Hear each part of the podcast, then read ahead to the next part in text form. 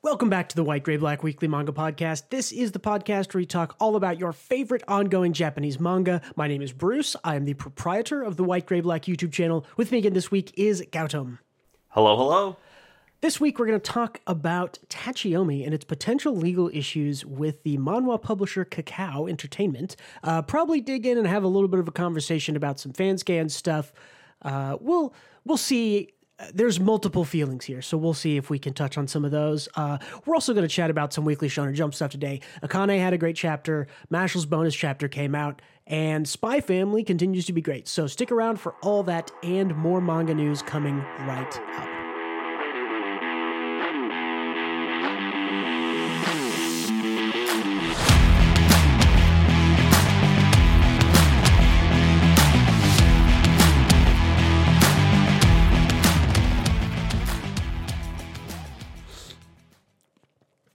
All right, let's start having a dangerous conversation about fan translations, unlicensed translations, publications, aggregators, and all that stuff.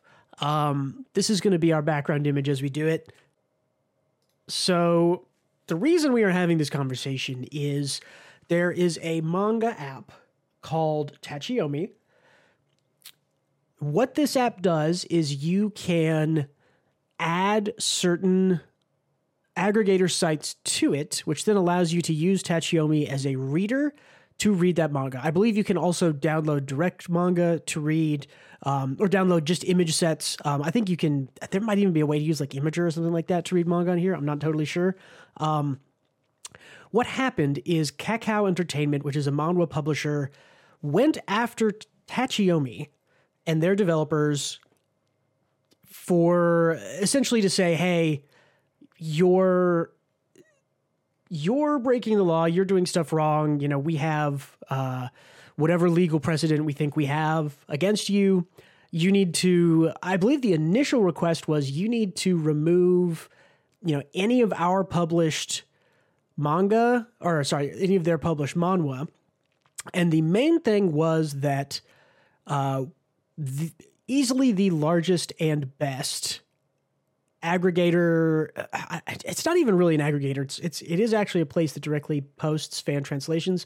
MangaDex was included in this. And MangaDex is where the, I would say the majority of people who read consistent fan translations read manga from MangaDex pretty, pretty often, if not, you know, solely from there. Um, So MangaDex getting removed from Tachiyomi was a, a big deal. Uh, got you know, certain corners of the internet that that I that Gautam and I frequent, talking and chatting and wondering why it's happening, uh, and talking about it. After that, a- apparently, what happened is that Kakao Entertainment was not satisfied with this, and they are either directly bringing legal action against Tachiyomi or they're threatening to. Um, Tachiyomi developers have a Discord server which was made private at the announcement of this and, and was closed off completely. Um, I believe that the litigation was uh, was aimed directly at the sort of owners, developers of Tachiyomi. Now, again, to make clear, Tachiyomi is an application where you can go essentially and add different other sites and then use Tachiyomi as a reader to read from other sites that host directly, right? Tachiyomi does not host any manga directly. Um, it doesn't do that. You can, you can use the app to save, uh, save manga sort of inside and link to Tachiyomi, but it, it's, it's basically purely a reader. Um, it, it isn't even really an aggregator because an aggregator generally, uh, is, is like a rehosting site.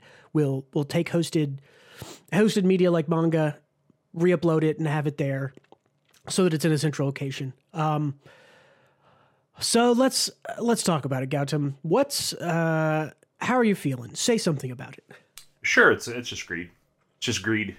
Uh, greed with, uh, with kind of like they're, they're donning the armor of, of we legally own these licenses. So we get to push people around.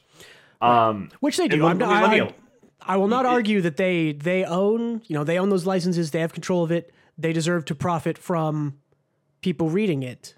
But, yeah. So let me, let me go into it a little but, bit. Uh, basically here's here's how I feel about it, right? Um, they do own the licenses, but like you said, this is not an aggregator. This is just a reader. It's this just, just this. This is like um, this is like if you if you read if you if you're a publisher or if you're a writer and you notice another book has plagiarized your work, it's like suing Kindle for exactly for or, that for that other book plagiarizing your work. In it's the like, conversations I've had, makes no sense. Google Google does the same thing Tachiomi does, right? If you want to, go, you go into an app, right? I can go into Google Chrome, an, an application. I can then search for manga that exists hosted on another site, and then I can use Google Chrome to read that manga. So Google Chrome and Tachiomi are performing the same duty in this sense, and this Kakao Entertainment is going after Tachiomi. And I, let me tell you, they're not going after Google for obvious reasons, right? This is a little guy, um, and I, I would still bet you money. Um, as many people do use Tachiomi, and I do think it's it's fairly popular. I see it recommended a lot. It got recommended to me. I've used it for, man, three or man maybe longer than that, maybe four years now, three or four years. Um, still probably read more manga using Google Chrome. Like, you know, I think a lot a lot of people do. And Google Chrome is not facing any legal action from this. They're performing the same action. They're performing the same duty. That's my big issue with this is that um, Tachiomi is not the people that, that Kakao Entertainment should be going after. If they wanted to go after the hosting sites, the aggregators, um, you know, the actual people who are, you know, ripping scans of their manhwa and, you know, posting those for free online, I understand the legality of that, and those are the people who they should be going after. But uh, I guess it's easier to just take a little public app that has, you know, lots of readers and go after that instead. I don't know. This is, you were right in that this is, I don't even necessarily say this is greed. It's, it, it, it is related to greed. This is lack of knowledge around the Western audience and lack of knowledge and just, uh, yeah, I don't know. It's, this is just greed. I, I, I, I I just that, that that I don't see it as anything else because this is um they are going after Tachiomi for the reasons we mentioned, but um I you can you can see from their statement that they they stated that these are licensed properties and mm-hmm. re- support the authors, don't pirate. Uh, okay, fair. Like if you if you take down sites that are hosting your serialized works, uh, I can't blame you for that. That's fine. I mean, that's within your right to do. Uh, the fact is that they're going after Tachiomi because they are within arm's reach. Right. Uh, they can't go after Google. That's that's right. Insane. And if they go after the sites uh, taking their work, the sites will just create a new site. It and doesn't work, right? I mean, we've we, historically what we've seen is that, again, because of these aggregators and stuff like that, a fan translation, once it's out there, is not in one single place. It is in, it is in seven or eight places pretty quickly. Um, so yeah, that's, I mean, I, I think this is also a useless thing. Uh, I mean, literally again, Tachiomi is not, I can still go and read all of their manhwa wherever I want to on the site that Tachiomi would have been pulling it from. I just can't do it inside Tachiomi now, which is makes it more inconvenient, does not fix the problem. They are not going after the root of the problem here. And the root of the problem, which I think we can maybe move the conversation on now to talk about, is what our wonderful Master Gaben here is talking about. Piracy is almost always a service problem. Um, and I agree with the statement when it comes to pirated manga, fan-translated manga. Um, I and, wish I didn't you know, have as, to read as them. Someone who has a perspective on manhwa translation, Uh, official translation is just behind. It's just not as good. Mm-hmm. Uh, e- even and I'm, I'm not for like manhwa super, specifically I, I used, because I think manga translation has, especially manhwa. in the past two or three years, it's caught up. But yeah, manhwa is way far behind translation ones. Uh, translation. Yeah. Ones. So so even the officials, like uh, I'm not really picky. I, I used to read back in the day when everything oh. was shit. We but, yeah, I I remember when but, you first got me into manga five or six years ago, and we would talk a lot. I would be like, "Man, some of these translations are rough." Like we would complain about it, you know, weekly. Of like, yeah, it came out, but that was not a good translation. It, I got it and liked it, but I didn't. And we hardly ever have those conversations now. All the tra- all the translations, especially official, are really really good now for manga. Webtoon, so. Webtoon translations are are generally just pretty awful. Um, yeah. and it it's like the fan sites, uh, I, which I won't name. Just do a, a because a, who knows like, who's listening to anyone? It, it, it, people are so fucking litigative yeah. nowadays, so I, I won't say shit. But fan sites are just better. Better in every way. And they're they're faster. They're they're up to date. These people these people get paid jack shit, and they they do it better out of passion than the official translations. Yeah. So I, I, I suppose what, what I'm saying is if if you want people to read on your site, then do it do a good job. Try put in more than the bare minimum level of effort. Yeah, I mean you I mean you called out exactly two of two of the big things that I would that I would strike as is a service problem, which is they're they're faster and they're higher quality. And that's part of the service that you're providing when you translate a foreign media, right? Um, if you translate a foreign media and it's slow, if it, because I mean, this is even something that we've complained about on the podcast before, right? Which is like, um, for instance, we'll talk a little bit about this later because it shows up in the news, but um, Kindergarten Wars, right? Kindergarten Wars started uh, two years ago, uh, Yeah, right at maybe a year and a half, two years ago, um, it came out. Some fan translator, you know, grabbed chapter one. People said, this is really funny. Fan translation kept it up for maybe twenty, twenty-ish chapters in that range. Um, uh, Kindergarten Wars caught on in Japan around the time Volume one came out, I would say. And that uh, also meant that Viz and Manga Plus and these official Western publishing services caught on and said, hey, we should we should translate this. They grabbed it. They did three chapters a week for a couple months. They caught up.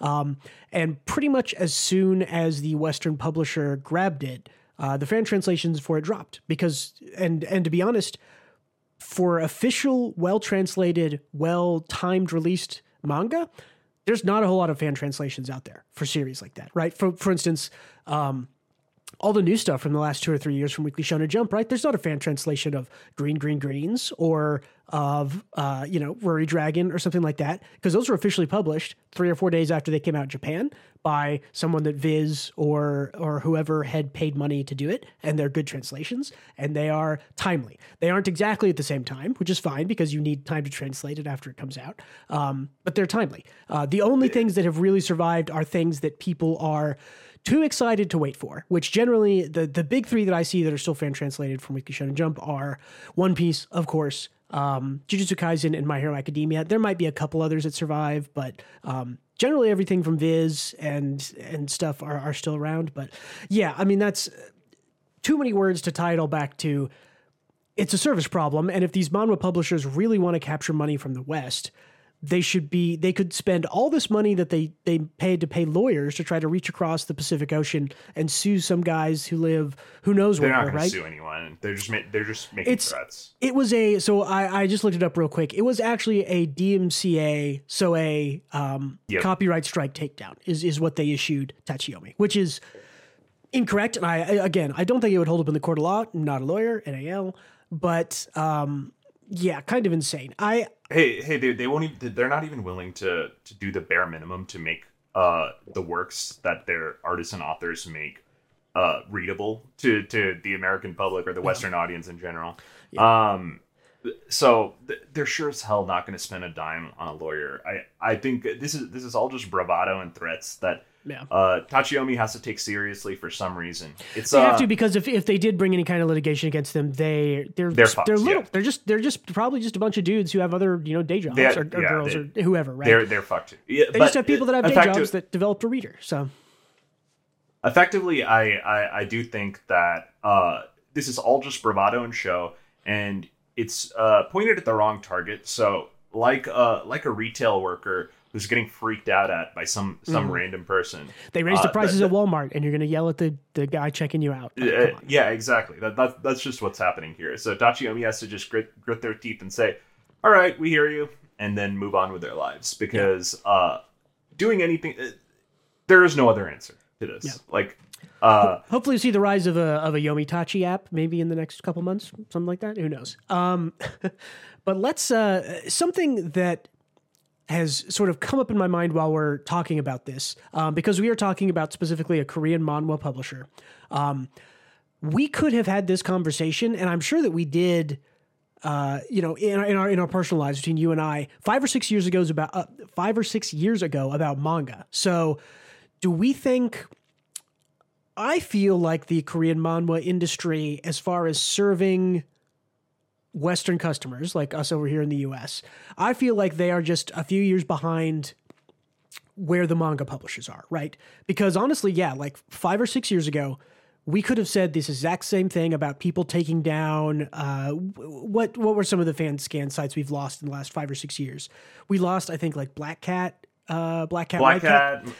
Uh, we lost Manga Stream. Manga Genies Stream Box. Was a huge one. Yeah, yeah. Jaimini's Box, that was a big one four or five years ago. I think all of those got hit with similar sort of like some minor threat of legal action, or they broke up or whatever. I but... think Helvetica was a popular one. Mm-hmm, uh, they were doing Helvetica. A lot of huge series. They were great, but uh, I I'm not sure if they're still around. Um, I don't they were, think they any were... of them are still around because they generally broke up. And again, because the manga industry spent time, especially in the last, I would say, three years, really making a push, uh, mainly Weekly Shonen Jump uh, and, and Shueisha, right? Uh, from Manga Plus and Viz.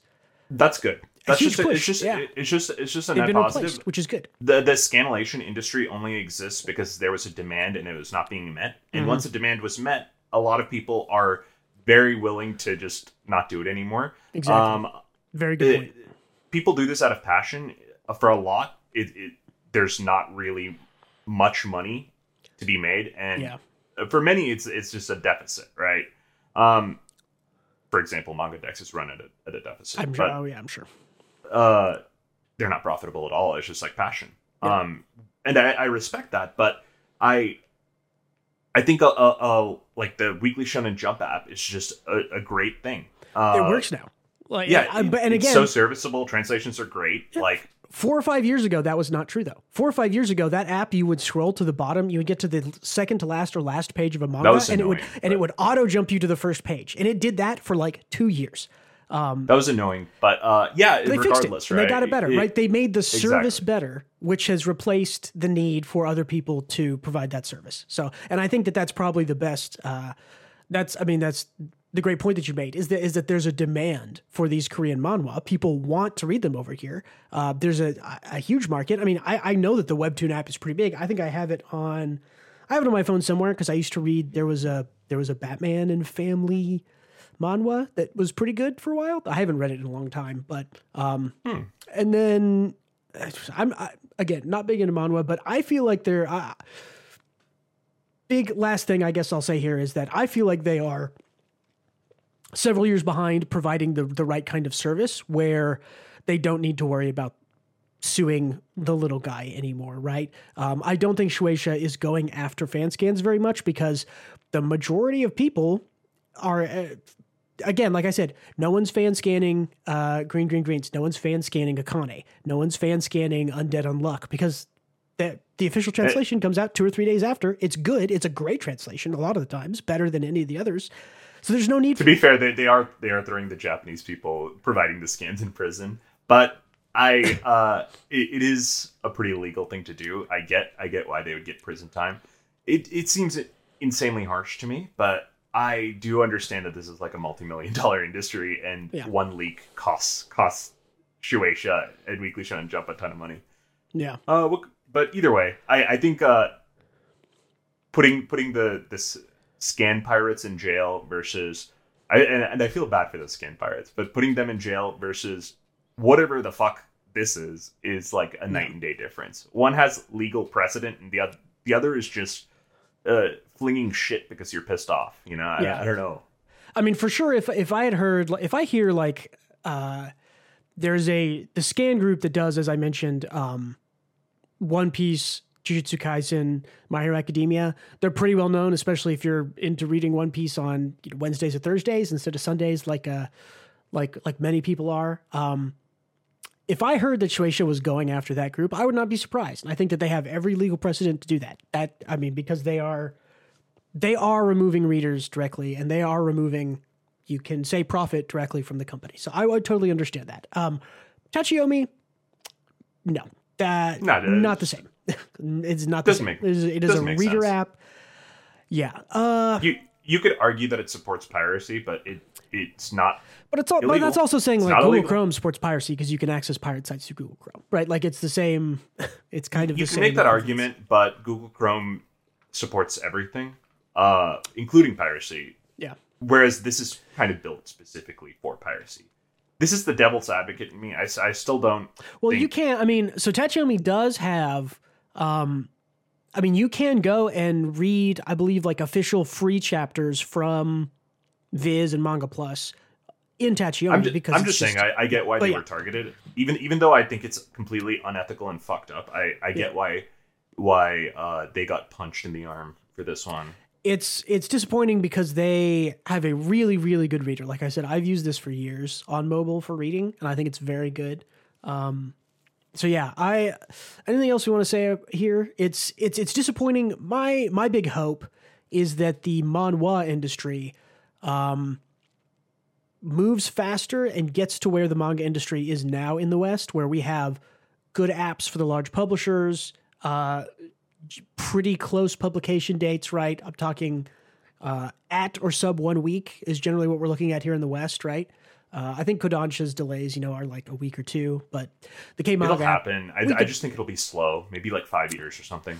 Yeah, and that's I think the most disappointing thing is that because manga is already there, it's weird that manhwa is years behind, and I wish it wasn't. I, I wish that they would pay more attention to what the manga publishers are doing in the West and how they're making money off us, and just uh, someone's People, already done it. Like these right companies are the... all just these these companies leave money on the table. They're also risk averse. Um, That's true. The, the the manga industry is generating so much fucking revenue, and it took this long to to get to where we are. Right? Like this is yeah. a long time. This is a like Jump Plus is awesome, but goddamn, it should have it should have been a thing a while ago.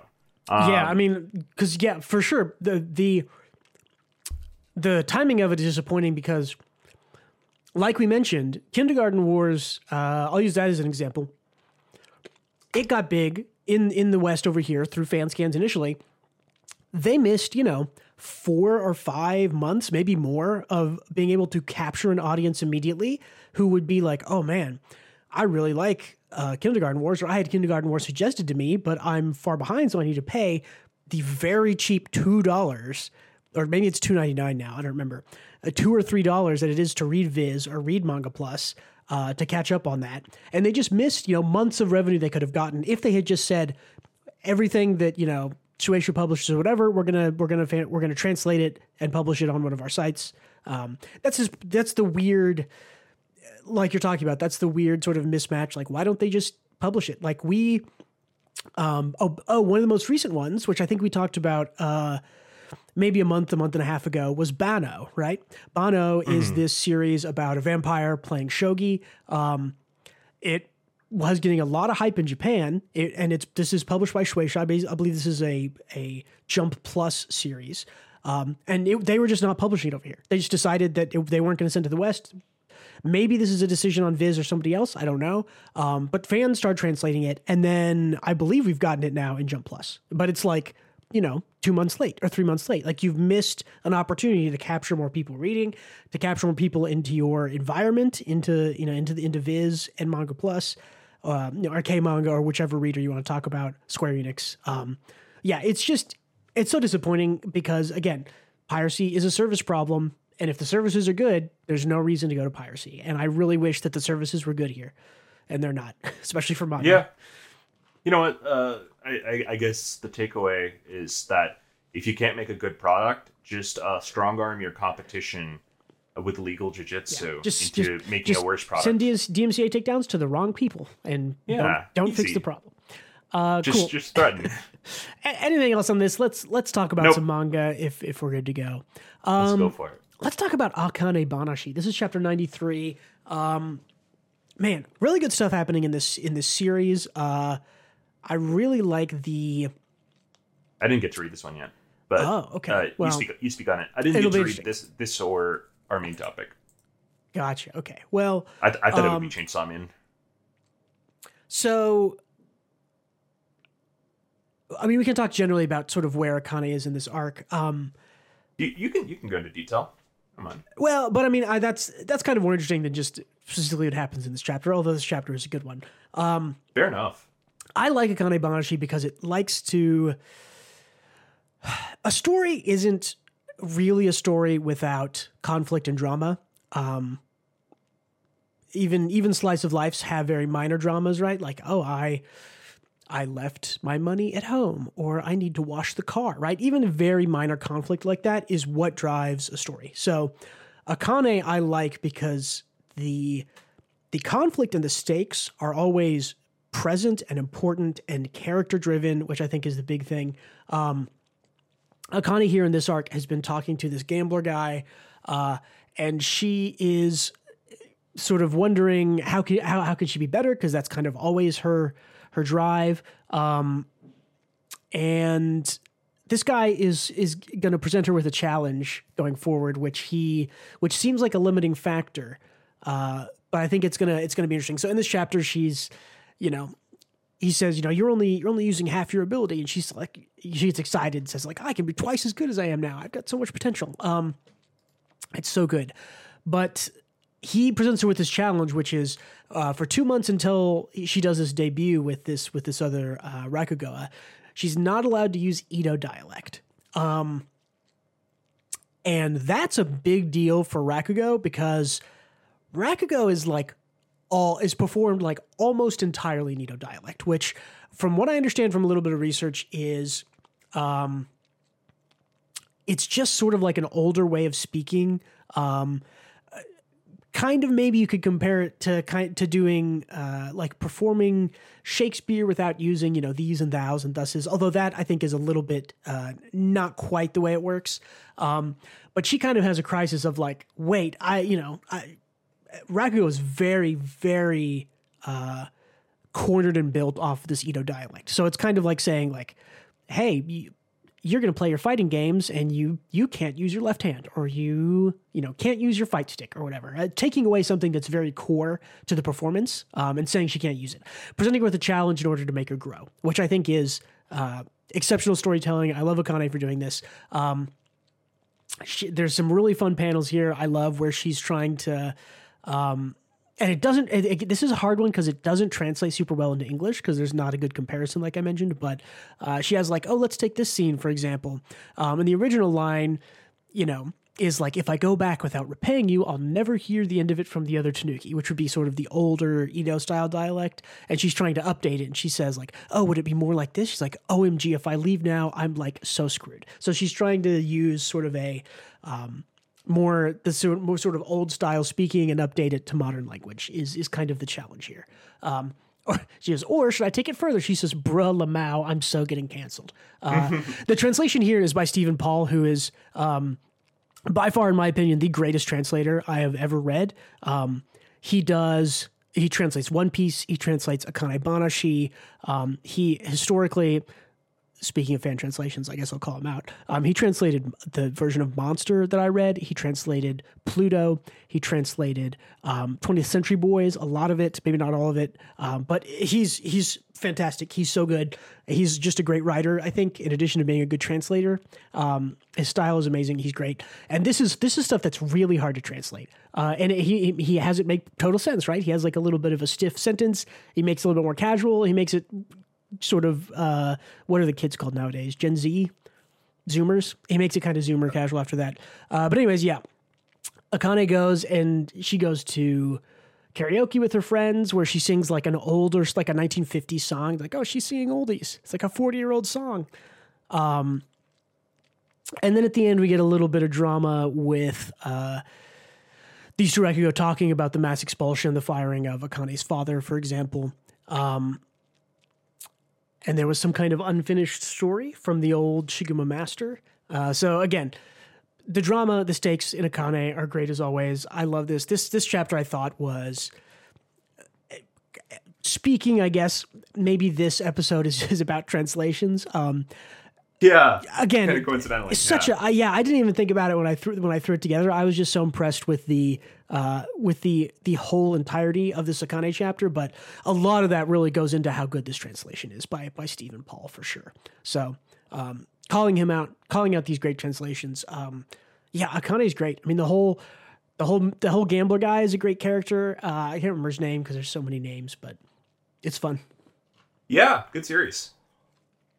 Alrighty. Cool. Uh, Why don't you tell me, me next. about Mashal Magic and Muscles special one-shot extra chapter? Uh, yeah, sure. I, I went uh, through this one. I grabbed the pictures. It was pretty fun. So It, yeah, it was a good time. Uh, the this is after the series has ended, so uh, spoilers here. Mash Mash saves the world.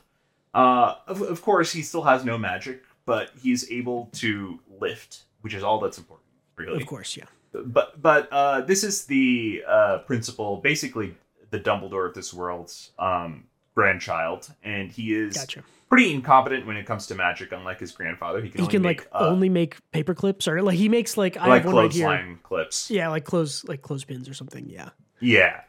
And uh, he's kind of disheartened, but he's taking a tour of the school, kind of to inspire himself to be better at magic.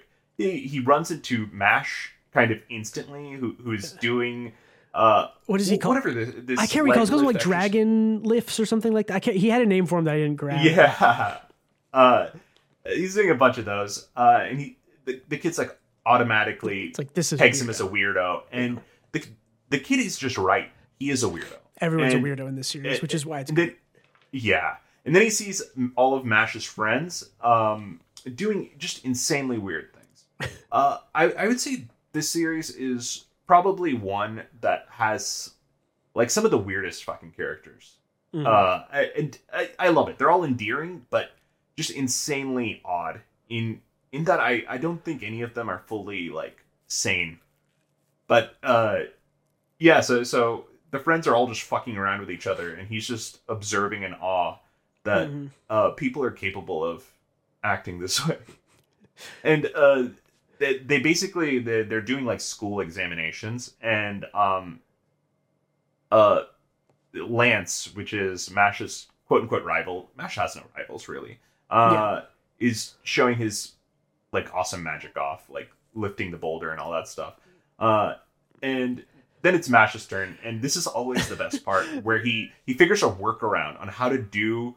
Magic without the magic, magic thing with his muscles. Yep, with his muscles. It's the whole. So, it's the it's the only joke of the series, but I feel like it doesn't get old. I've only read it, it never twenty or thirty old. chapters. It is always fun. So it's always funny and creative. Like the, mm. he, the author always ends up doing it in a way that I don't expect.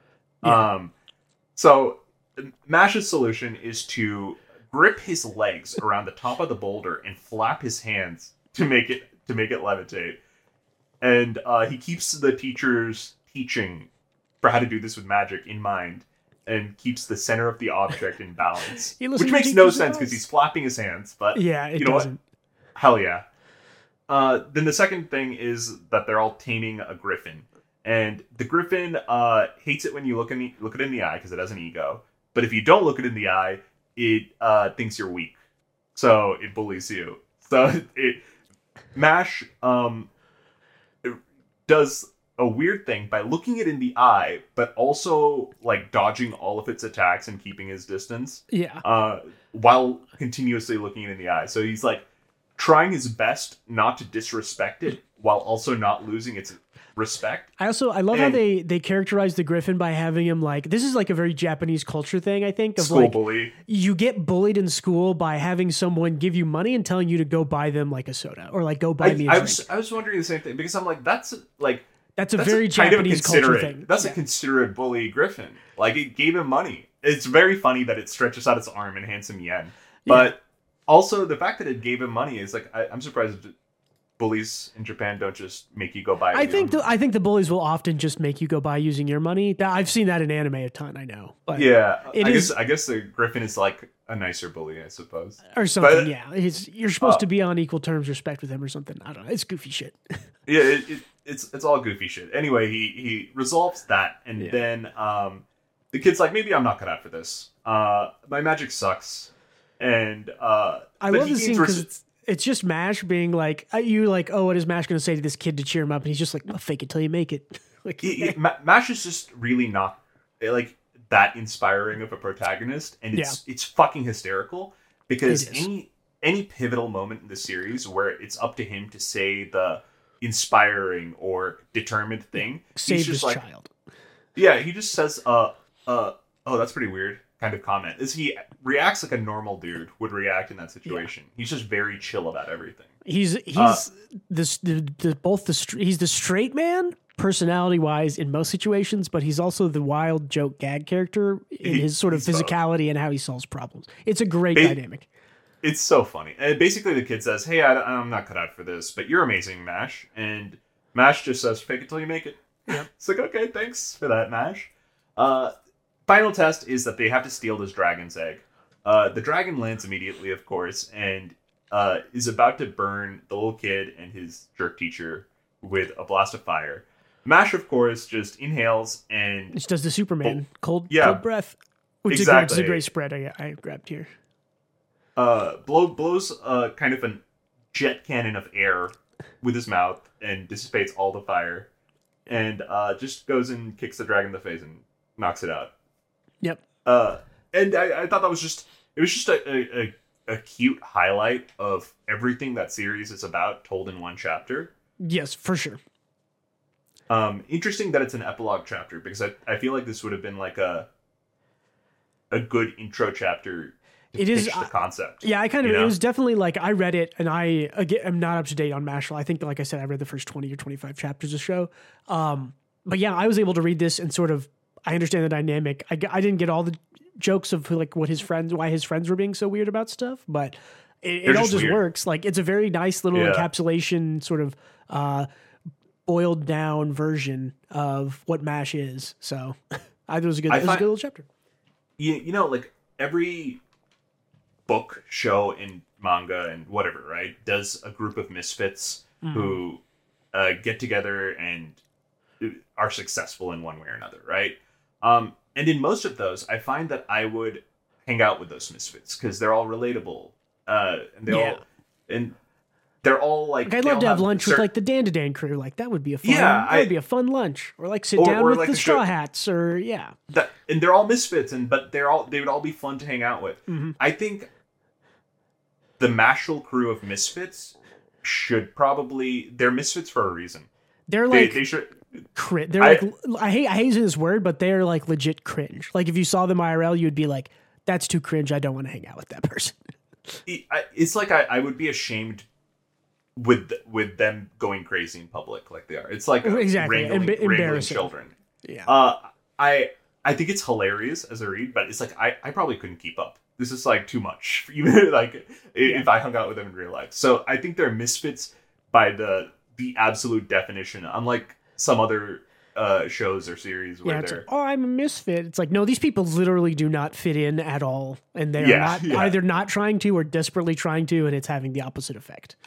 They they very much act like societal freaks, mm-hmm. and uh, so their reputation feels earned.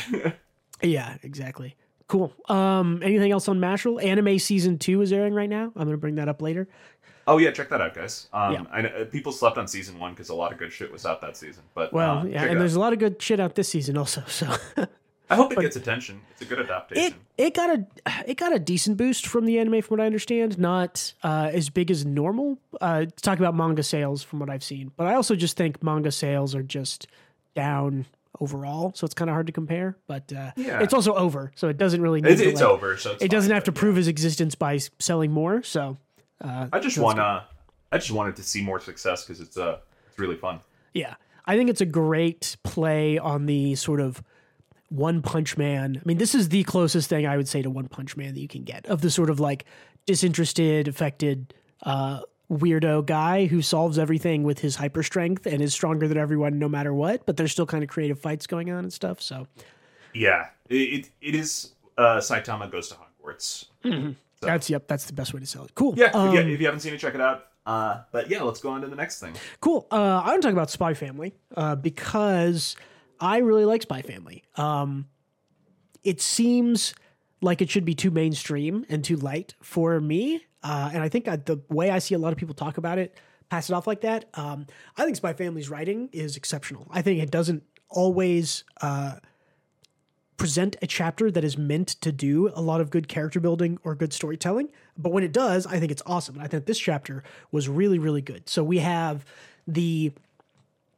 Uh, the school kids, of course, Anya and Damien, everyone, they have taken their tests in the last chapter and we're getting the results now. And remember, these results will give them either a Stella star for being like, I'd say the top two or the top three. Uh, or if you like rank in the bottom some percent, you get a Tinnitus Bolt, which is like Anya, I think, has like two stars and two bolts right now, or one bolt, one star. I don't remember. She has an equal number of stars and bolts. And I, I knew that would fucking happen as as soon as they mentioned it. She's gonna get yeah. like she'll have six and six because if you get, I think it's yeah. seven stars, you're like super scholar, and if you get seven bolts, you're like kicked out of school. She's gonna get to six and six, and then she'll get a star. Probably. That's so. I, it's just too funny not to not to go that route. Right? For sure. It's for like sure. straddling the line between uh, excellent genius and terrible student. Is, yeah. Where, where I yeah the yeah. yeah the idiot savant is Anya is idiot literally savant, can yeah. I mean yeah she's one of the best. We talk almost every week about how much we love that character archetype, and Anya is one of the best ones. Um, yeah, she comes in second place in the uh, like the not foreign language but like classical language or something like that. Um, so she gets a Stella Star for her first place in classical language, and then she is in the bottom percent of math, and she gets a star bolt. So the tests come out, and I the, I, the facial expressions are read, so good. I haven't read this yet, but goddamn, that is that is a work of art right there. It's so good, yeah. I and sh- there's a lot of other good faces I didn't include in here, but uh, yeah, like, and this is uh, Lloyd being told that she got a bolt and a uh, a bolt and a star, so. Uh, he gets told it's a wonderful job. The int- Here's the actual interesting good part of this uh, chapter, which is that Damien Desmond, right, who is the uh, classmate of Anya, whose father is the sort of crux of the whole operation that Lloyd is running, right? His dad is some government official that uh, essentially the whole plan... Lloyd's whole plan in here is to have Anya get in and befriend Damien or be a scholar so that he can, you know, go and get closer to to uh, the Desmond father and all this stuff. Um, but the, the cool stuff in this chapter is that we meet uh, Damien Desmond's older brother, who I think we've heard talk about before. Uh, his name is Demetrius Desmond, um, and he is the sort of like star older brother. Like Damien... kind of plays himself up to be smarter than he is and better than he is. He's kind of, I would say, like a average, maybe middle average student, right? He is not the star student that his parents uh, want him to be, and that's kind of a lot of what drives his character. Um, and we learn a lot more about what drives his character because we have this sort of perfect older brother who he's looked up to and compared to endlessly. Um, And yeah, so it's like, again, it's like, oh, I heard he got six Stella Stars just from this term's final. So uh, Demetrius Desmond, his older brother, is like, you know, top of the class. You know, I think he's like, what is it? I think Anya and him, you know, are in like fourth grade or third grade or like young, right? They're like eight. Um, yeah. And I think yeah. Demetrius Desmond is like upper middle school. He's like fourteen or fifteen, maybe something like that. So, um, but yeah, it's funny, like Anya tries to read his mind and she's just like, there's nothing in there. There's nothing at all. Um, but Damon tries to contact him or tries to talk to his older brother and is like, hey, like, I know that he kind of says like, hey, like, I know that dad likes you more. Like, have you, have you talked to him? Like, can you tell him that I exist, that I, you know, that I'm around? Can he pay attention to me? Um, I really like the characterization of this chapter of Damien because we've seen it before. And I think this is just a good expansion on it of Damien being sort of, um, desperate for approval by his father um, and acceptance by his mother and for them to pay attention to him, which is like just very classic kind of all kids need, want and need this attention, right? So not not getting it definitely affects them. Um, and affects him even worse when his older brother got a lot more affection. He mentions, uh, Damien mentions that Demetrius, his dad used to sit with him, you know, all the time and study and force him to study. And Damien saw that as like, I'm jealous of that because dad is spending time with you uh, and, you know, and studying with you and forcing you to learn and stuff. I think we're probably going to learn that that is not as positive a situation as Damien makes it out to be. I think that's going to be, uh, I think Demetrius probably resents his dad for forcing him to be so smart or whatever. But um, again, it's just, oh, it's one of those it, things where it's yeah, clear from like, that page alone, right? That he's a little bit, he, he is, just a, a successor, a bred and groomed successor who doesn't understand people, right? Yeah, and he's yeah doesn't very want to. Sort of like, disinterested. It, yeah, the the family created a robot, which is the brother that mm-hmm. can that can that gets good grades, but probably yeah. can't do much else. Um, yeah, I I think I think you're calling out a good point because I do think that um, Damien's. I don't want to necessarily say Damon's purpose in the story, but I do think that he's going to be more of a um, peace creator or a negotiator or a middleman, however you want to put it, than uh, almost anybody else. And I think that will sort of be his his winningness, will be the fact that Damian is is the sort of crux to peace. Uh, it's not really Anya or Lloyd, although it is them in a way, and it is his dad in a way. I think that Damian is kind of more the uh, more the crux of all that. But yeah, see here it says like, he's a really good character. Damian Damian is uh, Damian is uh, yeah, because he's is, a good he's a good kid, even though he's a he comes off as a snotty brat. It's like his upbringing, you know. Yeah. Um, and he and doesn't really like, want to be a snotty brat. He wants his dad to pay attention to him, and he thinks that by being, you know, haughty or his he's mom, he's just or severely whoever, so. neglected and mm-hmm. never given affection, right? So it's like, yeah, he he he turned out really well for his life situation. Yeah. Just uh, I think that makes him a really compelling an interesting character. I'm for sure. And I mean, this it. is this is the sort of like solid good character writing that I really like, that I think Spy Family does really, really well. It is not just this sort of fun, lighthearted series. I think when it gets into character stuff, it's amazing. I think the Spy Family has one of, if not the best chapter one I've ever read. I think seriously, I think Spy Family chapter one might be the best chapter one of any manga series I've ever read. It's awesome. Um, it has a complete character arc for two characters. It does everything it needs to do. Uh, but yeah, I mean, Damian, it's interesting you bring up that he's like lacking affection, because he very clearly goes to his sort of dumb friends, his Crabble and Goyle, so to speak, to give him that affection, because they just they love him, and that's kind of why he has those friends. And this is all like really good solid character writing and world building, that all this stuff ties together. We're learning more about Damian. Like I said, I think Damian is a really important character in all this. So uh yeah, and then of course we end with a little bit of gag. But uh yeah, Stellar Stars till Imperial Scholar five, Nitrous Pulse till Expulsion five. So um, that it, it's so funny. I, I love that. I, I just love what the author's going to. I mean, it's like, it's not a twist. It's we know what's going to happen. It's just, yes. It's just funny watching this train wreck continue. It's great, and I, I, I, I'm a huge, huge fan of Spy Family. Um, it, it's hard because it's every two weeks, so it's hard to like remember it and be like excited for it. I think every other, when a series is published less often, it's harder to be like, I'm so excited because it's continually here, and it's so, you know, its momentum is gone. But I like, I enjoy Spy Family every week. I think it's great. I thought this chapter was excellent. Um, yeah. So it's good. Definitely, definitely I think I think the bi-weekly work, certainly works better for Spy Family than it does for something like uh, uh, Monster eight, which relies yeah. on like where the last year of content is happening in like twenty minutes, kind of a thing. You know, and uh, is, yeah, Kaiju eight is unfortunate. We'll talk a little bit about it because uh, aside, well, it it comes up in the news after this, so we'll talk about it. But yeah, I mean that's all I got for Spy Family. So anything you want to add, Gautam? Are we good? Uh, nope, we're good. Cool. Um, let's, well, I was going to go back to the first. That's not what I wanted to do. Um, let's go back here. Uh, let's do news real quick. There we go. A uh, couple of items of news. Some interesting things happened. Uh, we got an announcement. Kizumonogatari. This is the, uh, Bakemonogatari prequel movie series. Originally it's three movies. Um, there's a supercut movie coming to American theaters in April. Uh, we are absolutely going to see that, Gautam. Oh, tight. Dude, we should also go watch the Gurren movie when it comes out. Yes, which I think is also coming soon, maybe February for that. That might have been Japan time. It's coming this year. But yeah, there's, uh, I, the more I think about it, the more I think Bakemonogatari might be my favorite anime series of all time. And these movies really? are gorgeous, like absolutely amazing. Um, I'm excited to see what they do with the supercut, because each of the movies is only about... It's like maybe seventy to eighty minutes each, so I assume they're going to kind of cut like things together. Are they like sequel movies or recap movies? Should I watch the series before I watch them? No, so technically Kizumonogatari is sequentially the first event that happens in the Bakemonogatari series. So this is the story. The book is originally called Koyomi Vamp. So this is the original, the impetus of how everything started, of how uh, Koyomi, the main character, Araragi, becomes a vampire. So this is the start of the entire series, so you don't need any, um, you don't need to know anything else about the story to go in and see it. Oh, okay, got it. I thought he was a like a thrall to that blonde girl.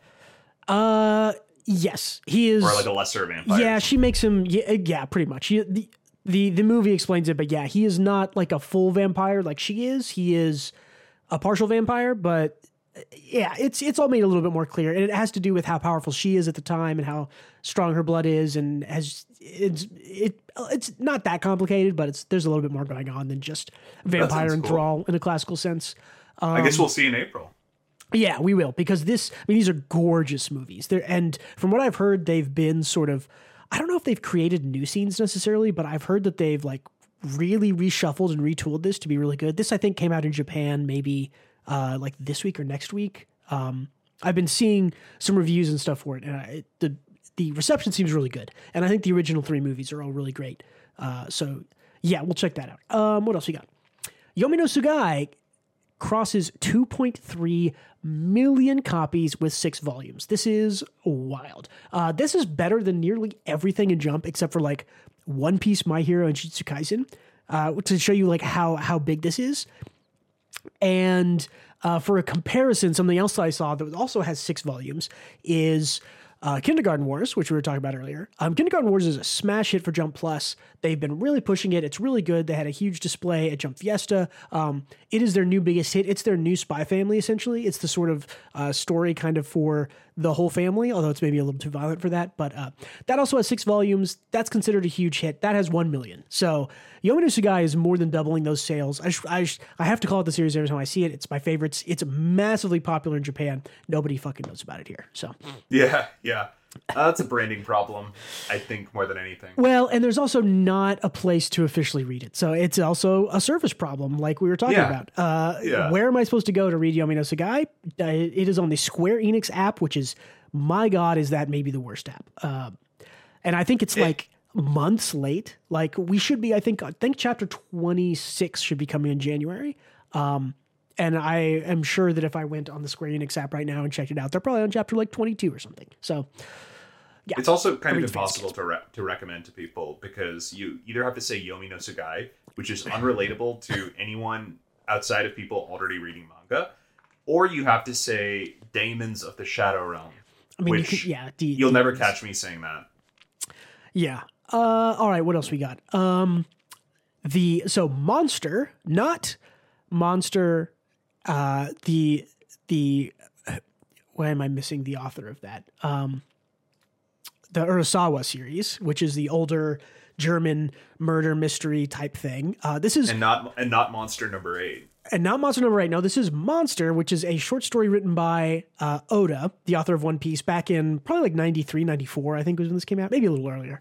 Um, that is getting a release on Netflix. The anime for that is coming out. Uh, what did I say? twenty-first of January. So yeah, about ten days uh, from, from when we're recording this. That is pretty hype because I, I think we've both read this this short story, right, Monster? This is the one with the dragon in it. Um, it's yeah. a good little story. Oda's always yeah, been that, a great storyteller. When I read his short stories, I was expecting him to be sort of like, oh, he won't be as good, but it's like, no, this guy's always gotten how to tell stories. Monster's a fun one. Um, it has kind of a proto-Zoro in it, a lot of people like to say. Uh, it's a character that's kind of similar to Zoro, but... Maybe not. The dude has always just been a genius, is what I realized. He's just a good, he's just always been a good storyteller, and he's really only yeah. gotten better. So uh, pretty excited to see that, to be honest. I think it's just a short little, uh, I think it's only going to be like a one episode, like twenty-five minute things, but yeah. Um, That'll be cool though. Yeah. Cool. So, okay, speaking more on publications, in mid-February, so about a month from now, um, Shogakukan is going to launch a female-oriented manga vault called Friendkomi Like. Uh, that vault is going to have series from the Shogakukan shoujo manga prints. There's a bunch of them. There's like nine or ten of them here. Um, to commemorate the opening of the site campaign where you can get point, two thousand points to read fifty manga chapters if you pre-register has kicked off. Um, this... Nothing. Uh, yeah, I mean...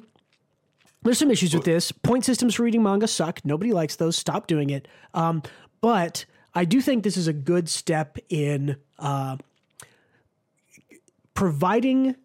a service that does not uh, that does not exist. Um, shoujo manga are much harder to read. They are much less fan translated over here. They are much harder to get physical print in books because they generally sell a little bit less than than the shonen and seinen stuff. Um, I think this is. I am. I am happy and proud. I think this is a good step towards potentially getting some of these things maybe over here in the West uh, licensed, or you know, getting our own.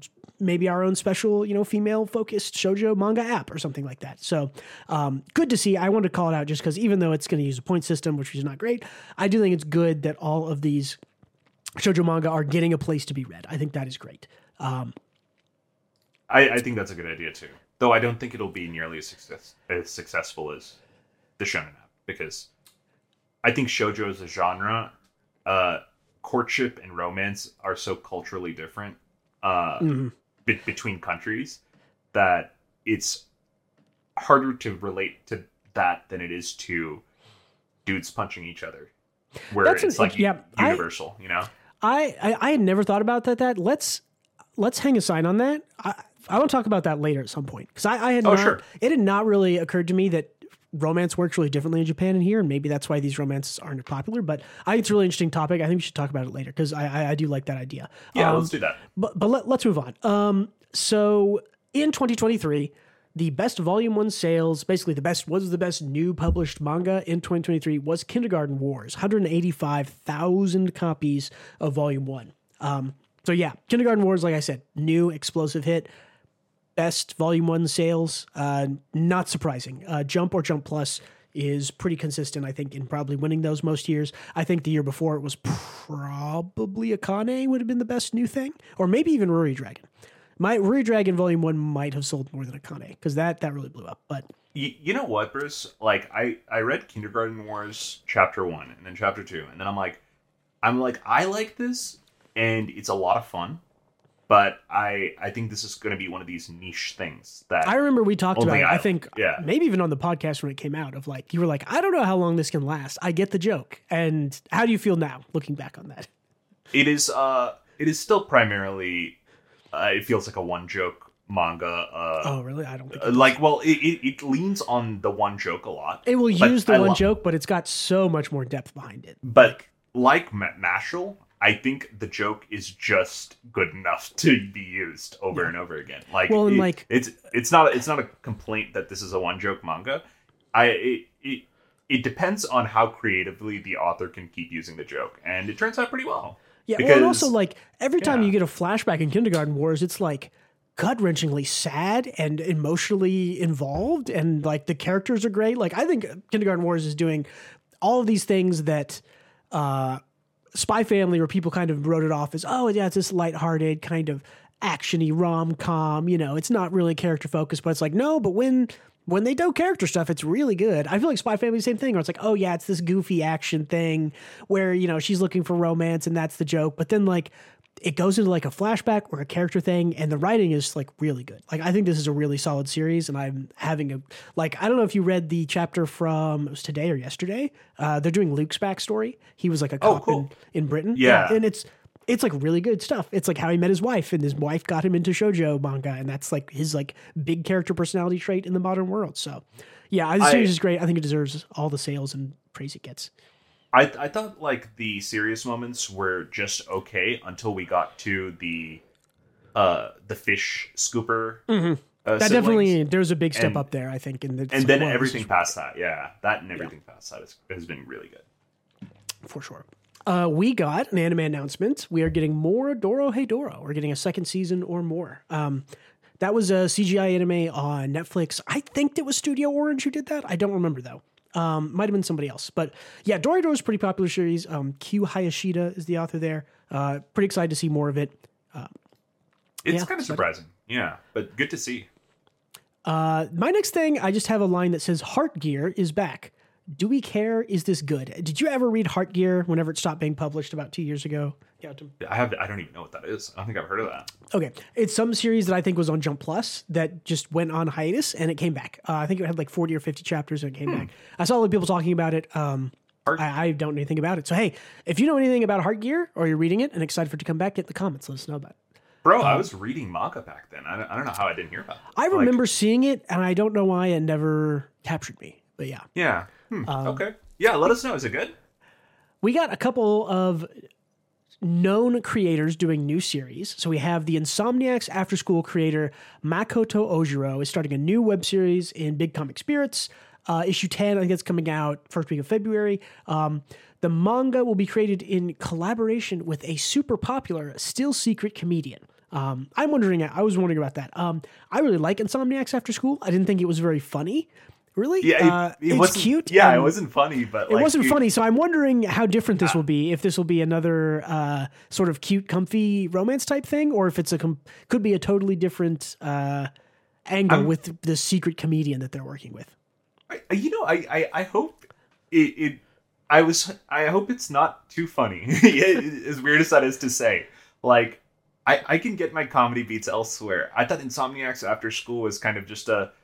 A brilliant story about yeah, great, great two, for two what people. It was. Yeah, yeah, exactly. Comfy, like melancholy at times, little romance. Um, I'm curious because I think I think it's a really good author. Like, I really did enjoy Insomniacs After School. Even the end, so, maybe so was a little good. rushed, but yeah, I'm interested to see if they have the chops to flex into comedy like this, and if that's if if that's what they're doing. I don't know. Maybe it's a comedy guy trying to do something serious. That happens. Robin Williams does did serious movies, so yeah. I, I I'm just like, if they were going to do something serious, I don't. I'm not sure if they would have branded it as a super popular comedian. That is, yeah, I, I kind of agree with that. the The announcement, or at least the translation of the announcement that I read, makes it seem like it's some secret comedian that, you know, is.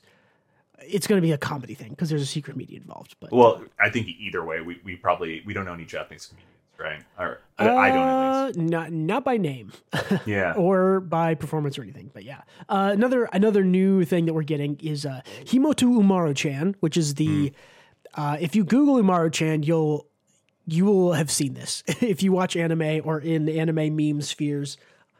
A little and, like and the Demolition D video that every AniTuber based all of their channels off of. Uh, yeah, that's uh, that's a good point. Uh, creator uh, Sankaku Head is starting a new rural slice of life manga series tentatively titled Boku no Manamusume in Weekly Big Comic Spirits issue twelve, which is out February nineteenth. So, um, yeah, I Himoto Umaru-chan is like, again, like a memeable uh Culture, cultural impact series, I would say, especially the anime. Uh, so curious to see what this author brings us. We'll have to see. I, I wonder if they can capture the popularity of Umaru-chan, at least in the in the West. I know the discourse is uh, a lot of people loved it, and a lot of people absolutely hated it because it was so popular. And Umaru mm. is a terrible person. You know, like uh, it's so, kind of like a selfish little like gremlin child, she, which is kind of the whole point.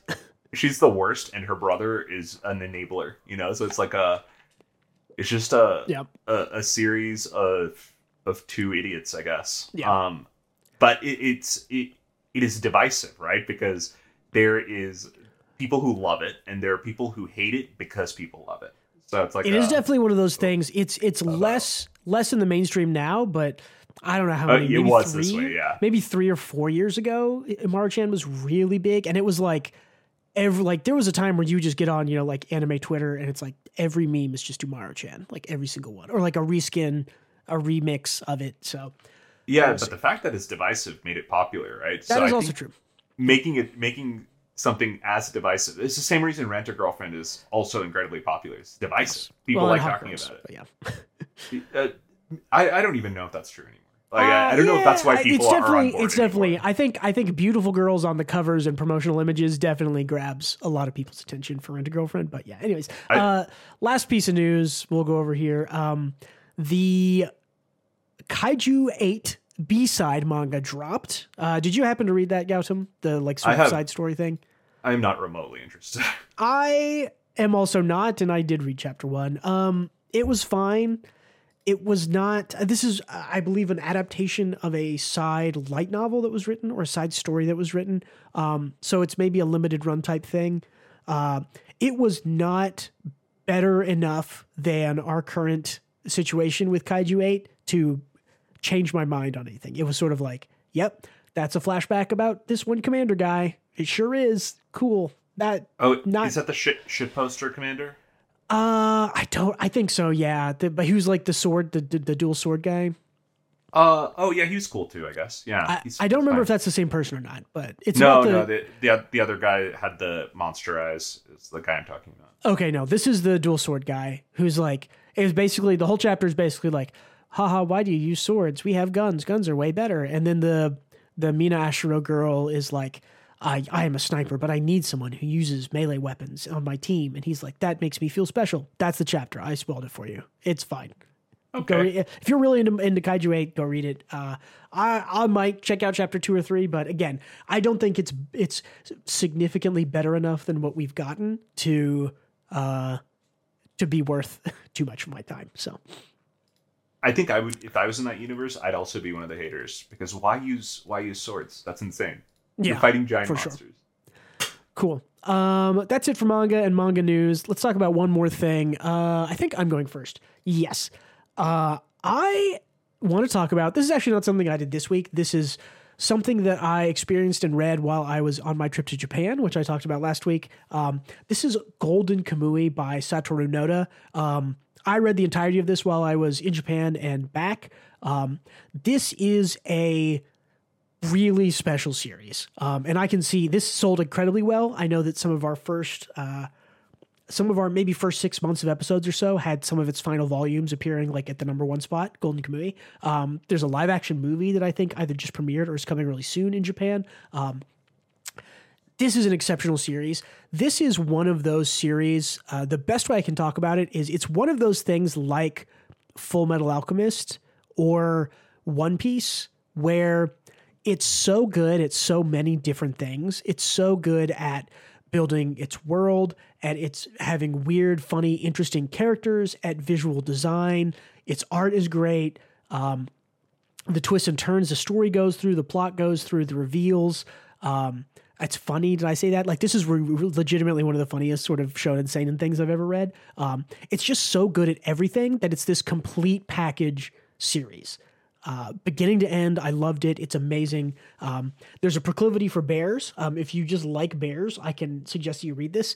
This is funny, and I almost brought it this week just so I could talk about it. Um, Satoru Noda's new series, Dogs Red, the most recent chapter ends and there's a bear in it. And I was like, I'm so glad I read Golden Kamuy because I know exactly what this bear is fucking up to and that what this guy knows about bears. Uh, there's just a fuck ton about bears. If you've ever read Golden Kamuy, you know what I'm talking about. Um, but yeah, it's just, it's just the whole package. And it's so rare to find a series that's like this. You know, we talk about um, even stuff like Spy Family being good at, you know, it's funny and it has good character stuff, or Kindergarten Wars or whatever, but there's so, so few series that are like, that are everything that are, I mean, this is dramatic and it's violent and it has comedy and it has goofiness. There's also more. It also completely does away. There is like hardly any like female ecchi erotic anything in this series, and there's a fuck ton of like naked guys in this, like not fully naked, but usually, you know, like half naked or exposed or whatever, but like if you're into hot muscular northern Hokkaido men, like there's a ton of guy ecchi in this. Or maybe it's for girls, so it's girl ecchi. I don't know how to describe it exactly, but like, yeah, that's a good point. I don't know. It's it is the opposite Ed, of, of normal revealed girl ecchi, right? If this is like guys will get naked for no reason and, you know, wrestle with each other or whatever. There's like a lot of that in here, which I think which feels appropriately subversive and interesting and fun. It's it's also just like fun to read. Like, it's not a, you know, like I'm a regular cis white male and I still had fun reading it. So uh, it's just it's just everything. I cannot recommend this enough. Go read Golden Kamuy. It's awesome. Well, cool, cool. I'm up next, huh? Yep. And you're, this is like time number four or five you brought this, but I'll just well, put the patch if, highlights up on the screen. If it's the only thing I do, that's the only thing. Bring. That's true. Um, I've been degenerately playing T F T. Mm-hmm. Enough said. I, I, I pitched T F T enough. I've that That's all I've been doing is just playing a degenerate amount of T F T. Cool. Uh, and there's a new, there's and, a new patch and, out, right? And, so is it... Uh, true. Yeah, it's it's pretty good. I'm, I'm figuring I'm figuring it out right now. Yeah, some lots of again. I just put the patch on the screen. So yeah, the patch. Cool. Um, I guess that's it then. Unless there's anything else. Uh, not on my end. Cool. Let's get out of here then. Hey, thank you everyone for listening or watching. Hey, don't forget. If you're watching us, you can also listen to us on Spotify and Apple Podcasts and all those podcast places. And if you're listening, you can check out, if you want to see the manga we're talking about on screen, you can check us out on YouTube. We are the W G B Weekly Manga Podcast channel. Um, don't forget to leave us feedback on those locations, comments, upvote, thumbs up, any positive reinforcement you can. Please go do that. Um, we really appreciate the comments, of course. Um, check out Twitter and Patreon, which link in the description. Uh, yeah, and I think that's it. Adios, everybody. See you later. Thank you for being with us again, and don't forget to read more manga.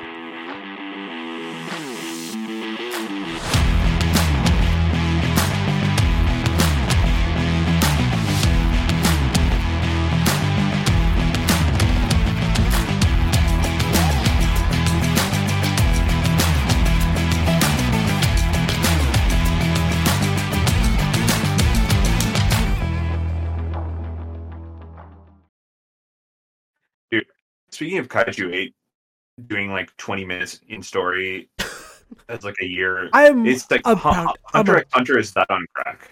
Um, there is one part of Hunter X Hunter that took like three years, and it happened in like twelve seconds. Okay, wait. Did it take three years because there were only like two chapters a year, or did was it legitimately like one hundred twenty chapters to get through? I it, it was Togashi. It was both. So it was Togashi taking a long time, and the worst it was a long arc.